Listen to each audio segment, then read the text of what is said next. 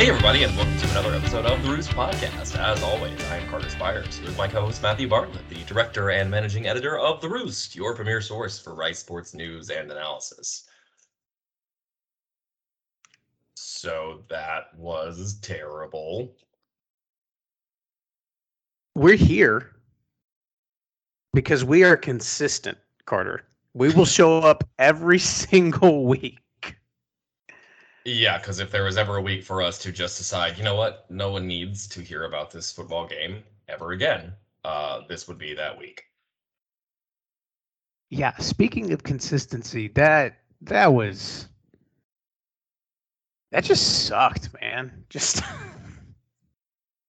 like I think it's ironic. Bloom made the lipstick on a pig comment during his press conference last week, talking about Rice beating Louisiana Tech. Uh, this was much worse than a pig. I don't know what's the hierarchy of gross animal comparisons. Yeah, uh, I don't possi- I don't know what you call this one. Um but it was it was heinous in every possible way. So I guess we can kind of circle back at what made this so disappointing is Rice is four and three.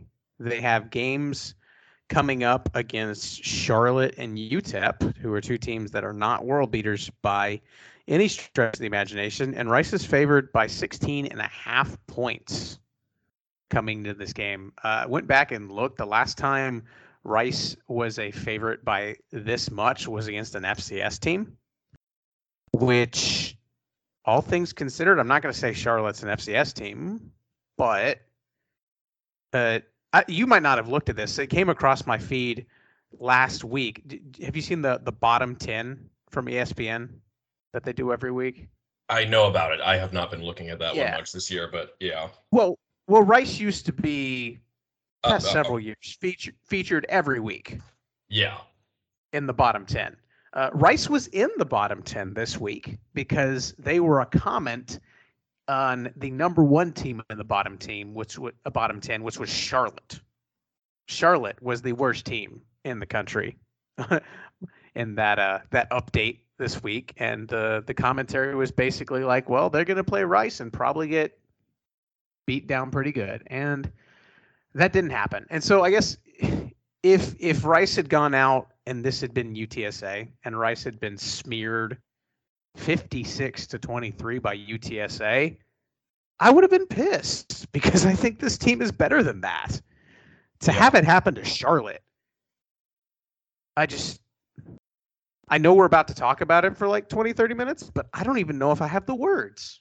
Yeah, I don't it, it's just so like shocking. Like they've been blown out before by like power five teams, and that doesn't even bother you. And they've been blown out by good CUSA teams before, and that bothers you because those are teams they should be able to compete with. But at the end of the day, it's like, you know, that's a good team, and Rice hasn't been a good team much in the last couple of years. But I this year, for as inconsistent as they've been, like they were four and three. They were two and one in the conference. They had solid wins. They were inconsistent, but they had a functioning offense and a defense that was at least rising to the moment most of the time.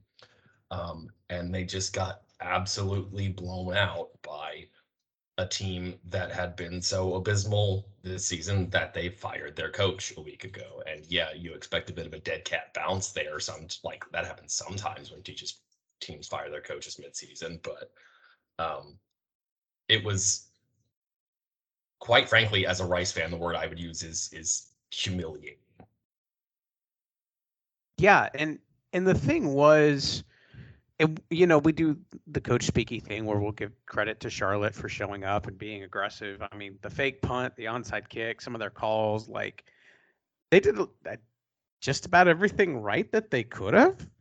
But I guess I'm I wasn't like completely gutted that Charlotte was able to score a lot of points. I think what was really humiliating, yeah, I think that's a good word. What what really just took the air out of you was the fact that the defense just had no answer. I mean, multiple third down conversions from 10 plus and at that at, and that was like the first or second uh, you know qu- quarter right at the beginning of the game. And then Charlotte really didn't convert much on third down because they were either converting on fourth down or just getting 10 yards of play and it didn't matter. And it made it so challenging for me to process because, you know, all year we've said, well, we know one thing we know the defense is good. And if they have a good defense and the offense can just kind of figure it out, they'll be fine. Uh, we've watched two bad Conference USA teams, like capital B bad Conference USA teams, score 40 points against this defense in back to back weeks. Yeah. And you can't even blame, like, there was the one, we had another tip drill interception on Rice's, uh, what, uh, second drive. And that was it. You can't even blame the turnovers in this one. Um, because like that, that was the point where, because Rice goes down and scores and uh, gets a stop and then gets the ball back, turns it over, but uh, the I, I just I'm so distressed thinking about this game that I've completely lost my train of thought. But they turn it over, but then immediately they get another sack on this first series, and it ends up like third and sixteen. And I was like, okay, well, that was an annoying play, but like they just scored. Like they're gonna get another three and out just now. Like maybe gonna like whatever, it'll be fine. Like at that point, I was absolutely full of confidence that Rice was going to like pull away and win the game, and could do so fairly easily, even if it was a little closer at the start than you would have wanted. Um, but instead, it was just entirely downhill from there. Yeah, and and it's it's strange because now we can say I was just kind of looking back at schedules. Uh, Rice is good for one just like soul crushing terrible loss a year.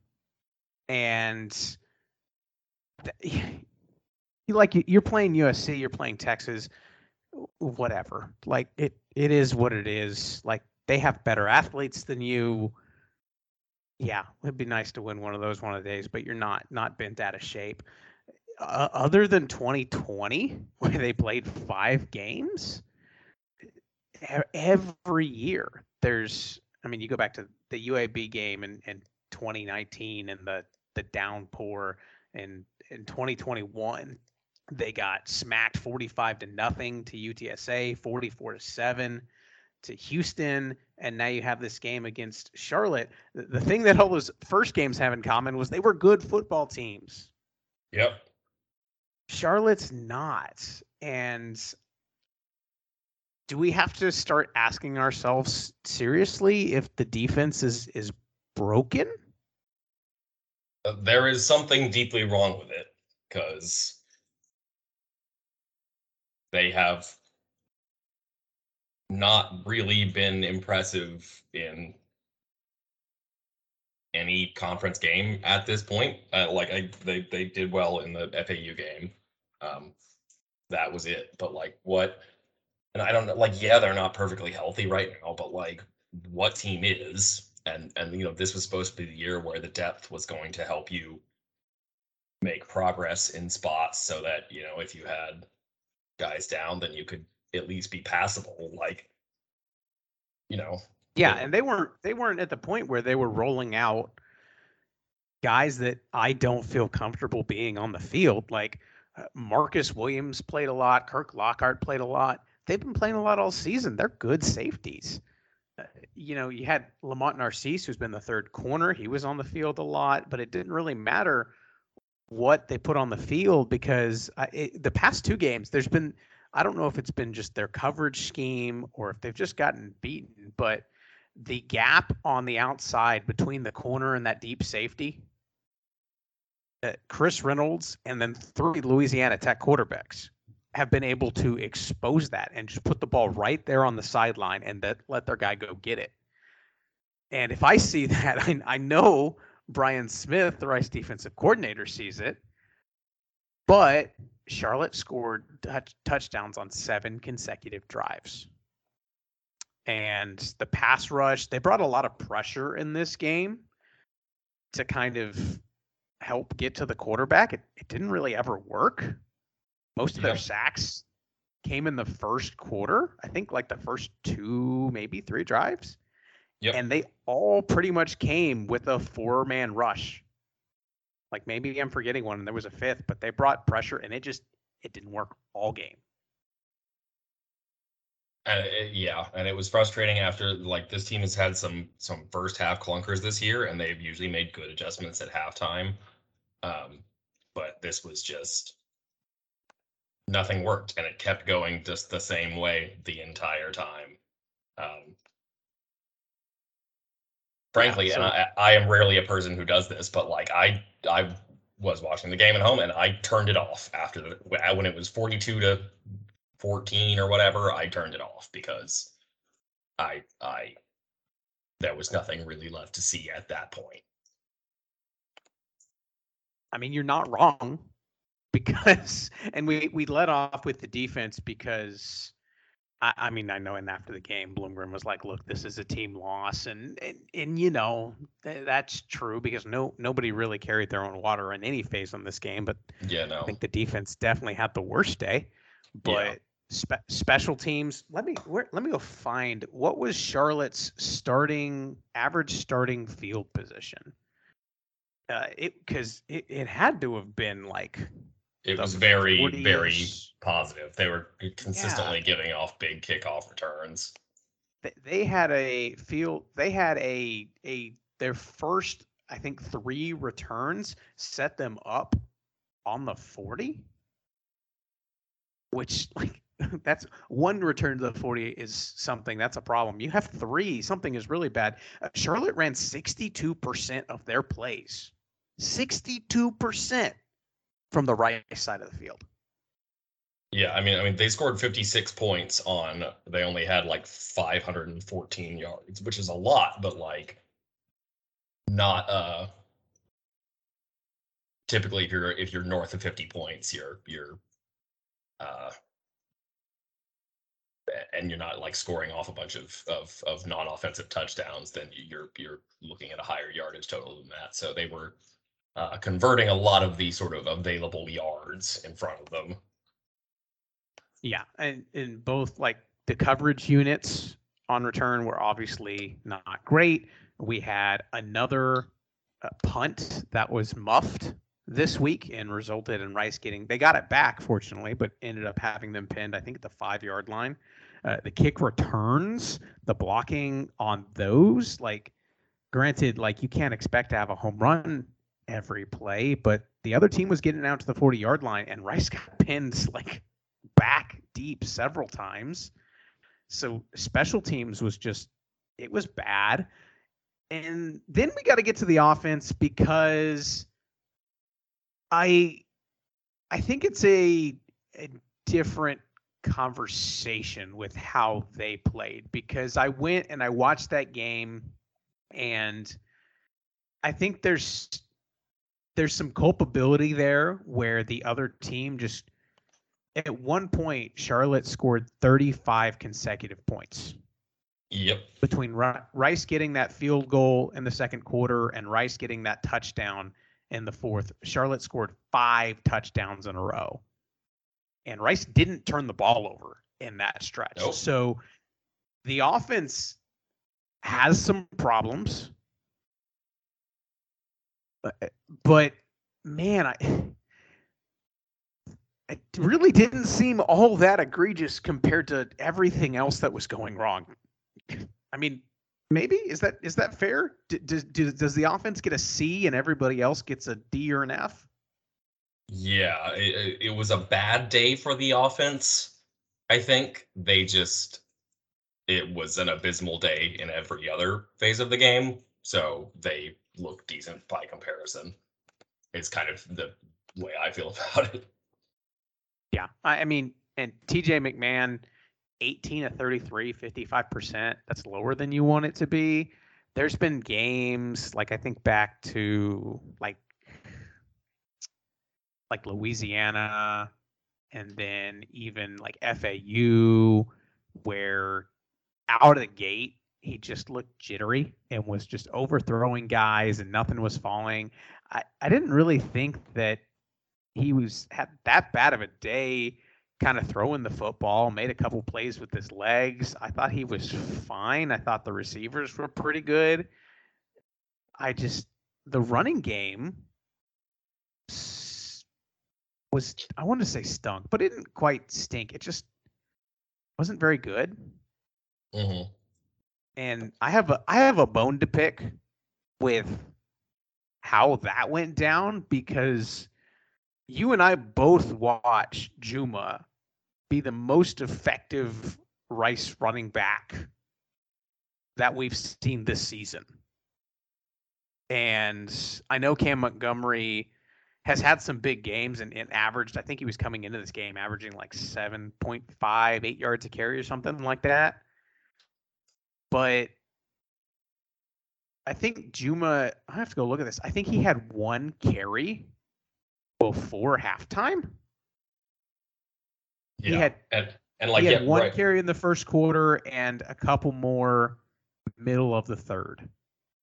And he didn't have a carry in the first half that went for less than four yards. yeah, Four, five, seven, four. Like he looked good, and in the early part of the game when it was competitive, he just wasn't getting any any run at all, and I don't understand that after last week. I don't understand that after You had you had Uriah West come in, and Uriah West had four carries in this game. He came in for a short yardage one, which I know that was part of the package. They converted, and then they kept him on the field. And I, like I'm not hating against Uriah West. Cam Montgomery averaged 3.5 yards per carry in this game, 10 carries. Uh, Luke McCaffrey actually had the longest run of the day. He ran for 37 yards on I think that was reverse if I'm getting remembering things correctly. But I I'm just kind of fed up, man, because to see what Juma had last week and to make zero zero effort to get him going. Like if you're if you're if I'm I, you would think that Cam Montgomery would still be your scat back, your 1B runner, not your primary guy. He's just not built for that. I think Juma has had the track record where he's done that. And yeah, I'm not just talking about last week. You go back to the ODU game, had 200 yards, something like that. Like Juma can be a guy who gets 15 touches the game. And they just didn't give him a chance. And especially when when Charlotte started picking it up and scoring, that was the point where I'm just like, okay, the, the offense, like the the passing game is, is is still going pretty good, but you kind of need to play some some keep away right now. Once Yeah. Charlotte started picking it up into the first quarter, I'm like, possess the ball, have some long drives, and try and get Charlotte out of a rhythm. And they just they didn't. And it didn't work. Yeah, I I just they're none of it made sense. Like obviously you kind of put this one on everybody, but uh there were just a lot of a lot of coaching decisions that didn't seem to make a whole lot of sense and a lot of like when a team that comes out and plays this badly like clearly they were underprepared for this game and uh, like yeah it's players that ultimately go out there and do the thing but like you you have to the, the, like there has to be accountability at, at every level here for this and they just look horrendously underprepared Yeah, and it continues. Uh, the The thing that really irks me is it continues a trend where I think so far this year, the offense has kind of, and I think they've always been pretty good at this. They're they're programmed drives that that like ten to fifteen plays that they have scripted out before the game. I think those are some of the ones that they've executed the best. I mean, you go back to the FAU game where that was the only thing that worked. They had those drives and then everything went silent. Uh, you know, they haven't been perfect in the first half. They've had some slow starts, but I think those kind of things have been the parts that worked. But it's felt like, you know, for the last at least month that Rice is going into halftime just trying to hang on and survive and then once they've seen what the what punch the other team was going to throw then they kind of make the adjustments and kind of have a a chance to go out and punch back the the lack of preparation the the not being able to get it going out of the gate it's that's the part that's frustrating especially because you see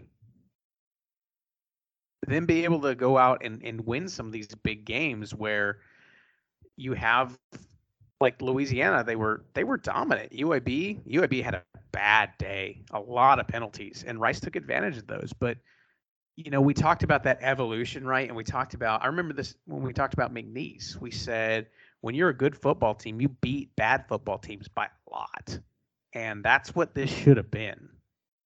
I, even if it's not 52 to 10, I in my head pr- before the game, I'm like, this is a this is a 42-28 kind of game. Yeah. Like, yeah, they can score. Okay, spot them 30 points, but for you to not and in the offense, yeah, like they never got in sync because the defense was always on the field. But it just across the board, man, this is the kind of thing. And if we kind of look big picture a little bit, they have four games left. They have to win two to make a bowl game. They play UTEP, who lost to Middle Tennessee. UTEP's not a good football team either. I don't think at this point you can say Rice is. I think they are a team that can be good. I don't know if they are a good team. Yeah. But Western Kentucky, who has been inconsistent and got shellacked by North Texas, eh, eh, UTSA left on the schedule, and then who am I? I'm North Texas, who looks pretty good. So you're running out of your margin, and it was good to over to to punch over expectations in the first half of the season. Like I, we can't take that away from this team because they are where they are with to still have the chance because they they did better than they were, you know, air quotes supposed to. But man, to burn your margin and put yourself in a you have to win now to get to six games, it it feels like all of a sudden this team is underperforming where they kind of should have been. Because even if you take a game away from the first half, say they don't beat UAB or they don't beat Louisiana, They sh- they should have beaten FAU and they should have beaten Charlotte. And you've just right? like it's, and it's the Yeah. it's the it's the fact that the margin like we thought when they got past UAB and they got past uh, Louisiana, we thought that the baseline for this team was you know just used a record. We thought the baseline for this team was seven and five, eight and four, and maybe that's not, maybe the baseline was seven and five, six and six when they when they beat UAB in Louisiana, and we thought that they were above that baseline. Now the team that took the field against Charlotte, it kind of feels like this team is kind of where they were last year, where this is all of a Yep. sudden a five and seven team that that's the baseline. And if they want to get to a bowl, they have to play better than we might expect them to. And that's not quite reality because they're four and four on the season already. But I mean, how many of those four remaining are like they are probably going to be favored? Well, I don't know what the line is against UTEP. I'm sure it's already out. they'll Uh, be favored against UTEP uh, at at home. yeah. They won't be favored against North Texas, UTSA. Western Kentucky is on the road, so I would imagine Western Kentucky would be a, a favorite.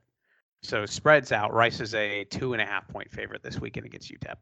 Yeah. Oh, uh, maybe I'm reading this wrong, but it looked like UTEP opened as a one and a half point favorite, and now the line I'm seeing is three in favor of Rice. But like, still, okay, you're you're slightly favored in that one game at home. You are not going to be favored in any of. So like, you have in failing to beat either FAU and getting flat embarrassed, which is not even a strong enough word by Charlotte you have lost all margin for error, and now you are going to have to pull an upset.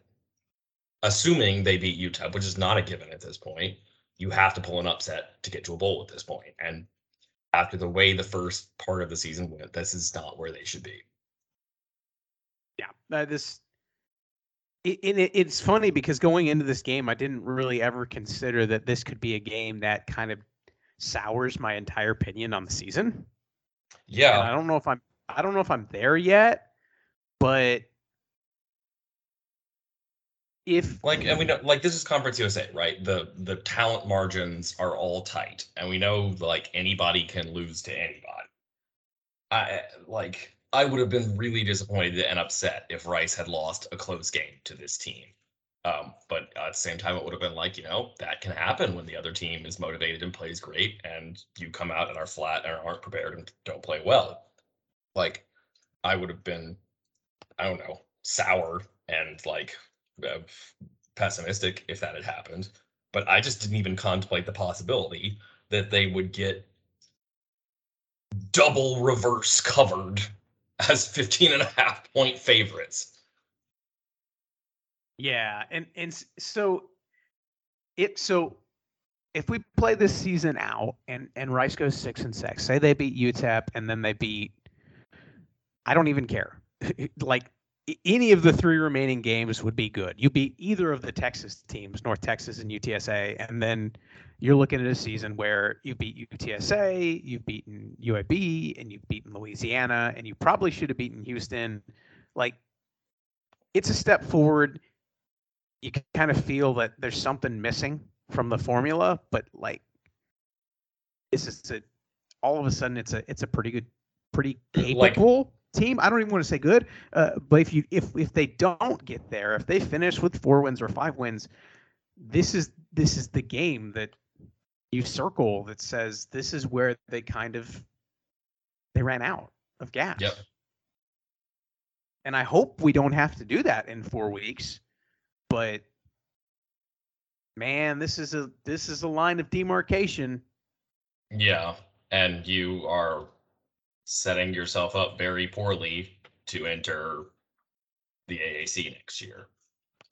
So, yeah, which is a, spoiler for, and I'll plug this. I don't know if we have, I don't know, too, too much. This is our our coping session, but I will plug a a, a subscriber Q and A that just is going up on Patreon. is is already up by the time you're listening to this.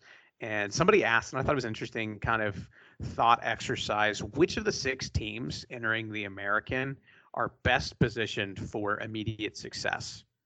And go ahead and subscribe. I'm not going to give you the contents of all the article here, but let's just say I wrote that piece on Friday and I left a couple gaps in there for, you know, depending on if anything interesting happens in this game, I might kind of tweak some stuff. But I knocked Rice down a tier of where I thought they were because of this game. My perception of their future capabilities w- took a hit, and uh, uh, they can they can go climb out of that. But but man, this was this was a rough one. Go read that. See if you agree with me. See if I was too low or too high. I'd like to see if there's anybody that uh I don't know. Just tell us your thoughts. Find us on Twitter. Tweet us about the podcast. Commiserate with us. Feel feel bad with us so, so that we know we're not alone. Yeah. Um, and on that note, I, I let's call it there because it's been 30 minutes and I don't want to talk about this game anymore. So uh, we'll see y'all again probably pretty early next week because game's on Thursday. Um, and yeah, we will see where things go from here. Um, and Rice fight, I guess. This show was edited and produced by Carter Spires. It features music from Joseph McDade.